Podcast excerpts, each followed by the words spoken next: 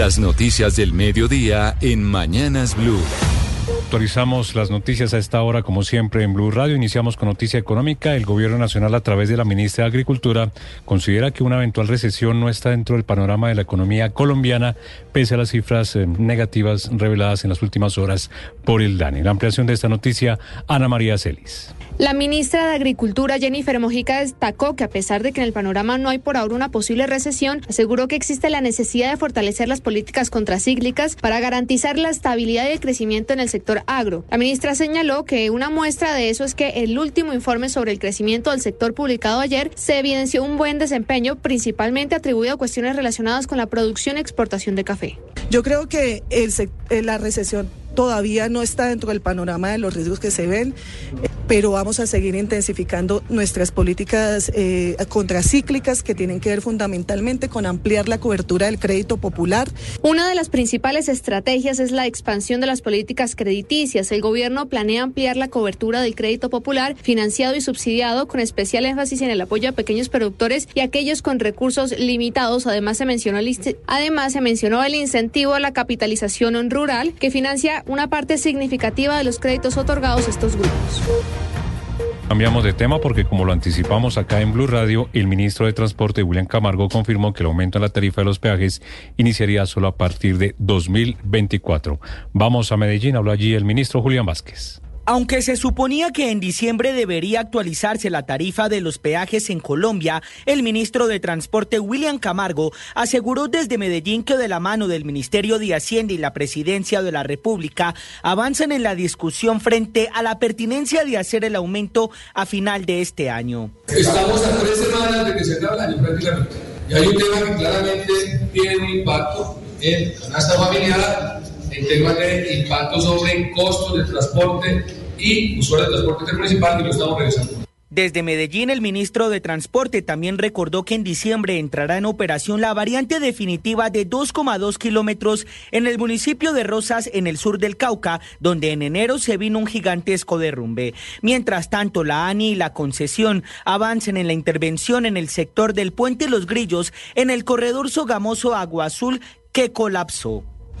Gracias, Julián. Y ahora vamos a la Procuraduría porque hay una noticia bien importante. Le formuló un nuevo pliego de cargos a la ministra de Deporte, María Isabel Urrutia, ahora por 95 contratos que habría firmado de manera irregular antes de salir de ese ministerio. Damián Landines. El ente de control llama a juicio disciplinario a la exministra de Deporte Marisabel Urrutia por la presunta celebración de 95 contratos de prestación de servicios o apoyo a la gestión con los que se habría asegurado la continuidad de trabajo de esas personas hasta el 31 de diciembre de este año. La Procuraduría reprochó que la alta exfuncionaria del gobierno Petro cancelara dichos contratos que se mantenían vigentes para ese entonces y horas más tarde firmara nuevos contratos con las mismas personas e iguales objetos contractuales con el único objetivo de ampliar el plazo en la vigencia de dichos contratos. La sala de instrucción disciplinaria indicó que al parecer Urrutia, quien había renunciado dos días antes, pasó por alto el cumplimiento de los objetivos propios del Ministerio del Deporte que fungía como titular y las funciones que eran propias de la entidad.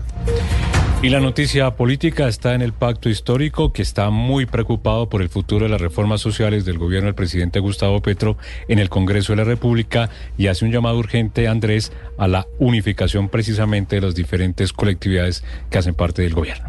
Así es, Eslobodan, muy buenas tardes. Y es que, mire, las demoras en el trámite de la reforma a la salud, las eh, demoradas discusiones en la reforma laboral y pensional, los resultados de las elecciones del pasado 29 de octubre que fueron muy agridulce frente al eh, eh, gobierno nacional, pues han llevado a que esta mañana la senadora María José Pizarro a través de su cuenta de X señalara, abro comillas, propongo a las fuerzas políticas que componemos el pacto histórico reunirnos con urgencia para discutir y definir nuestra consolidación como partido unitario e impulsor de un gran frente amplio. Debemos tener absoluta claridad que en 2026 es imposible jurídicamente confluir nuevamente en una coalición. Luego tenga usted en cuenta que las coaliciones existen en Colombia como una figura para que los partidos minoritarios puedan participar de las elecciones. Y el pacto histórico, las fuerzas que componen el pacto histórico, al haber alcanzado la mitad de casi el Congreso de la República, pues hoy no cuentan con esa posibilidad jurídica de volverse a presentar en el año 2026, por lo que los partidos tendrían que ir cada uno.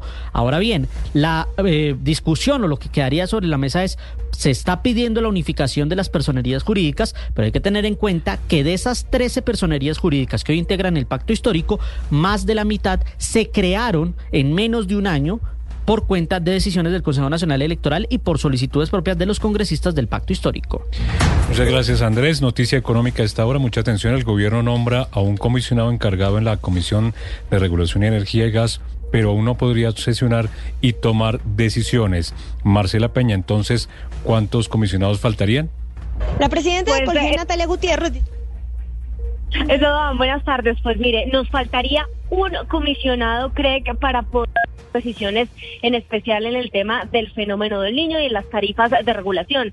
Ayer había llegado a la comisión de la CREG el primer comisionado en propiedad nombrado por este gobierno, el ingeniero Omar Freddy Prías, y el ministro de Minas Andrés Camacho acaba de posicionar al ingeniero Manuel Peña como comisionado, pero encargado. Esto quiere decir que Peña podría estar máximo seis meses en su cargo en calidad de encargado antes de que se tenga que ir si no es nombrado en propiedad. Con ellos dos es insuficiente para tomar decisiones. El gobierno debe nombrar a una persona más y se espera que lo haga, así sea en calidad de encargado, en las próximas horas.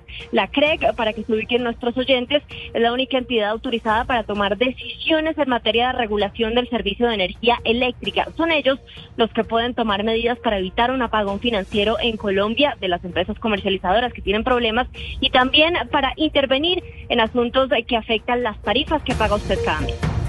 Vamos ahora a la ciudad de Cartagena. Están denunciando irregularidades en contratación precisamente a la Oficina de Talento Humano de la Alcaldía de Cartagena a pocas semanas que finalice el gobierno de William Dow. Se habrían vinculado más de 25 personas en provisionalidad modificando el manual de funciones. Dalia Orozco.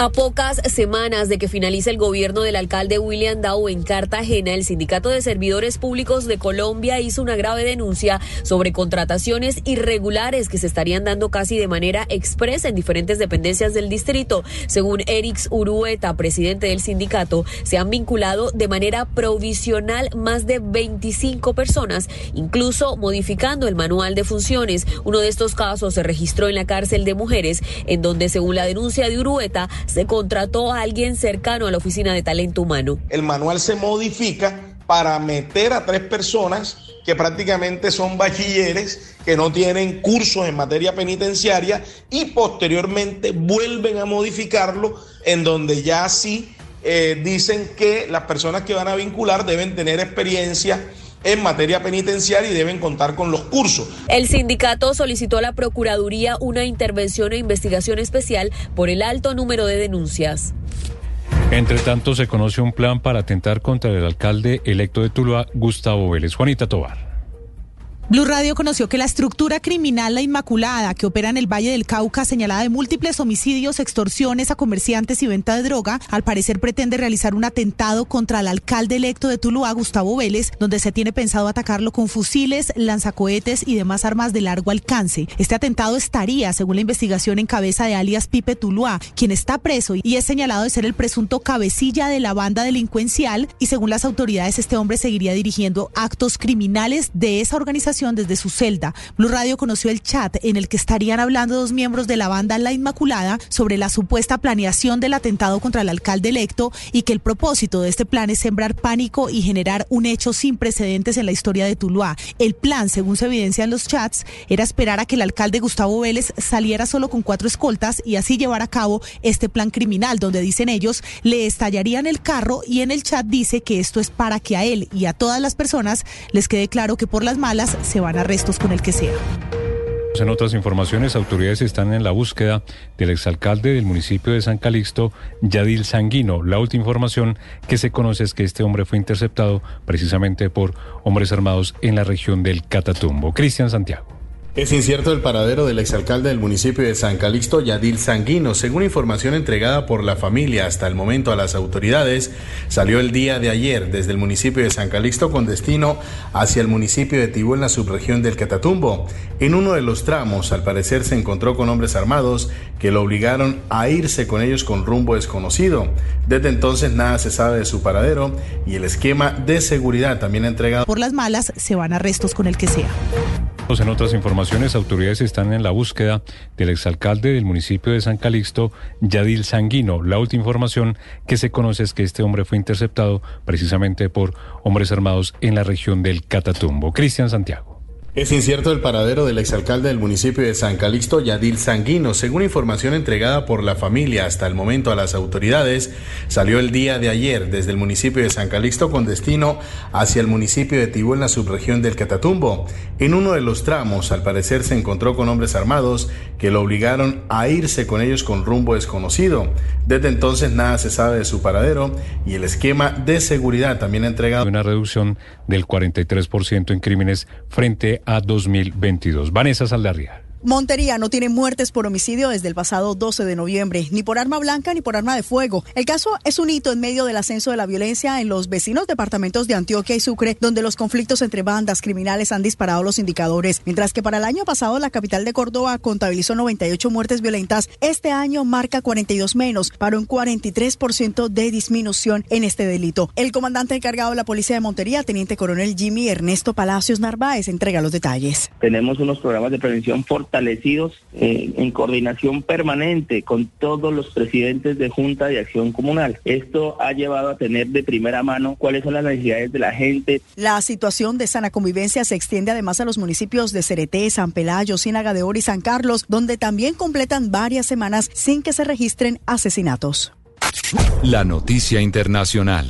Día 41 de guerra, Israel anunció que comenzará la tercera fase de operaciones terrestres en Gaza contra el grupo terrorista Hamas. Y esto llega en medio de la visita del alto representante para la política exterior de la Unión Europea, Joseph Borrell, a Israel. Estuvo Borrell en uno de los kibbutz atacados el pasado 7 de octubre y dijo que lo que marca la diferencia entre una sociedad civilizada y un grupo terrorista es el respeto por la vida. Al otro lado de la frontera, la guerra continúa. El jefe de la Agencia de las Naciones Unidas para los Refugiados palestinos denunció que hay un nuevo corte total de las comunicaciones con la franja de Gaza debido a la falta de combustible y denunció un intento deliberado de paralizar sus operaciones. Ante el asedio militar, el Programa Mundial de Alimentos de las Naciones Unidas alertó que la población de Gaza, donde entra solamente un 10% de los alimentos necesarios desde el comienzo del conflicto, se enfrenta a la posibilidad inmediata de morir de hambre.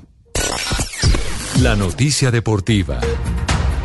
La selección Colombia a esta hora ya toma sus alimentos aquí en el hotel de concentración, el hotel Dan Carton. El equipo colombiano está listo con una carga alta de convicción porque saben que están a punto de hacer historia, ya que Brasil nunca, nunca eh, ha perdido ante la selección de Colombia en un partido por eliminatorias y por eso Colombia quiere hacer historia hoy. Pero además, nunca en la historia Brasil ha perdido dos partidos consecutivos en eliminatorias mundialistas. Viene de perder dos goles por cero ante la selección de Uruguay y si pierde contra Colombia también sería un saldo muy negativo para los pentacampeones que vienen con muchas bajas en su formación titular, incluyendo las de Neymar y las de Casemiro. Colombia seguramente es muy probable que alinee con Camilo En el arco, Daniel Muñoz, Carlos Cuesta, Davinson Sánchez y David Machado en defensa. Luego en el medio Jefferson Lerma, Mateo Zuribe.